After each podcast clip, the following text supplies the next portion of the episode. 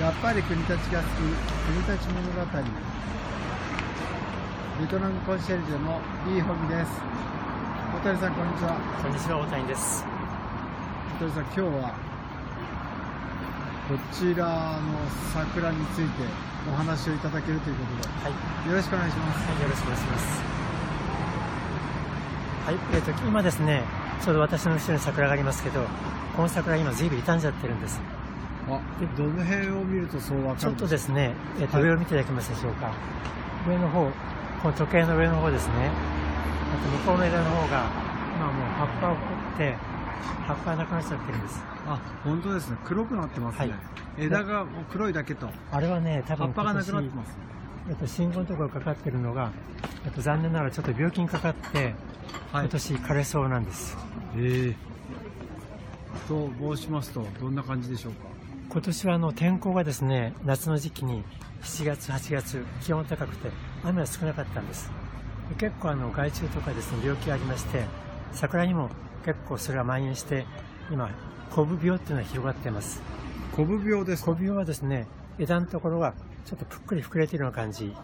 この上の方も枝のところよく見るとですねちょっとあのこれ見見えづらいかもしれませんけど枝のところが膨らんでるんです、うん、そういうのがこの多くなるとだんだんだんだん。枯れが広がってきてこのように葉っぱが起こってきます。あとはね今ここの後ろにちょうど大きな切り口があります。切り口はこれは以前ですね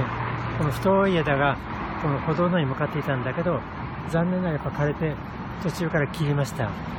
今ちょうどあの消毒はしてあるんで一時的にはあの元気ですけどあれもだんだんだんだん腐ってくると今度は本体の方に鎖が広がっていくのかなと今心配しています、えー、それは心配ですね、えっと、この木ももう木の年代からいくと60年を超えてるんで毎年あの綺麗な花を咲かせてくれたんだけどちょっと来年はですね3分の1は変えてしまうんじゃないかなと今思ってます。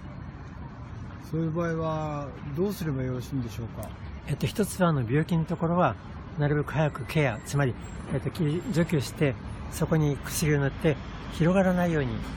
えーと、防腐剤塗ってあげることが1番目だと思います、はい、あと2番目はですね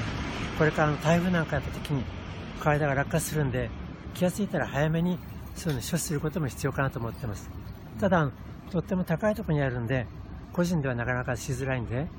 それはまた行政の方にも働きかけてあのこの大学での桜を見てほしいなと思ってます。わかりましたまだまだ傷んでる木が、えー、最近は増えてきているような印象が残りますが、えー、これからも桜森活動よろしくお願いいたします。はいこちらこそよろしくお願いいたします。